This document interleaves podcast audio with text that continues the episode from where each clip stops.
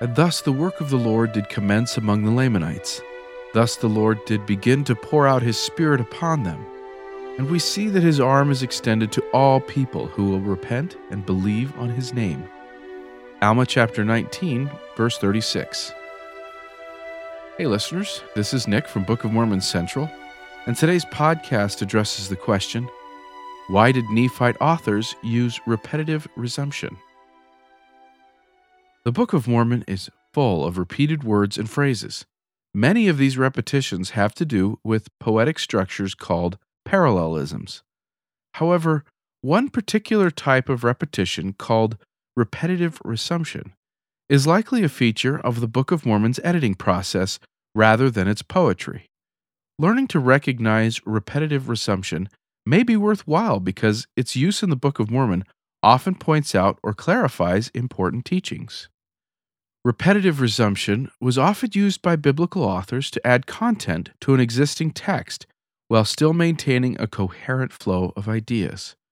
After interrupting an idea with an explanatory or clarifying aside, the writer would then repeat a phrase close to the beginning of the interruption. This would provide a signal to the reader that the interruption was over and that there would be a return to the original flow of ideas.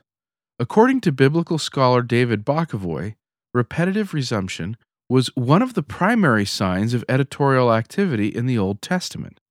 This practice is also found repeatedly throughout the Book of Mormon. For instance, in Alma chapter 19, Mormon interrupted the narrative after the phrase, They did establish a church among them, and then returned to the narrative with the similar phrase, They had established a church in that land. And it came to pass that there were many that did believe in their words, and as many as did believe were baptized, and they became a righteous people. And they did establish a church among them. And thus the work of the Lord did commence among the Lamanites. Thus the Lord did begin to pour out his Spirit upon them. And we see that his arm is extended to all people who will repent and believe on his name. And it came to pass that when they had established a church in that land, that King Lamoni desired that Ammon should go with him to the land of Nephi that he might show him unto his father. The repeated idea acts somewhat like brackets, which set off the editor's commentary. In this particular case, Mormon's aside helps drive home the doctrinal point that he wanted readers to understand from the story he had just shared.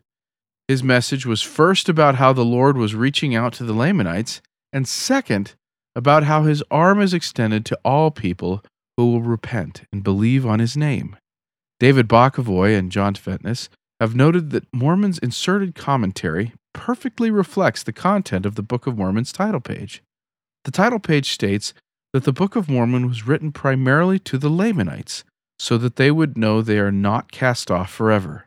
And yet it also states it was written to Jew and Gentile to convince them that Jesus is the Christ, the eternal God, manifesting himself unto all nations. Bokovoy and Tvedtnes remarked, no wonder Mormon chose to emphasize the fact that God poured out his Spirit amongst the righteous Lamanites, and that mercy is available to all people through the atonement of Jesus Christ. These observations support the thesis of the entire Book of Mormon. Not all uses of repetitive resumption in the Book of Mormon are so profound, but careful study and reflection usually reveal that there is a good reason for each interjection. Instances of repetitive resumption provide good evidence that the Book of Mormon's resource texts really were written, abridged, and edited by authors trained in the Israelite literary tradition. According to Bokovoy and Tvedtnes, many of the editorial efforts witnessed in the Book of Mormon parallel the literary techniques now known to have been used by Israelite authors in the Old Testament. Bokovoy has noted that repetitive resumption, in particular, supports the authenticity of the Book of Mormon because even though the technique is repeatedly attested in the Bible, it had not yet been identified by biblical scholars in 1830. Frequently interjecting commentary might be natural for anyone making up a hasty story on the fly, as Joseph Smith is sometimes accused of doing with the Book of Mormon.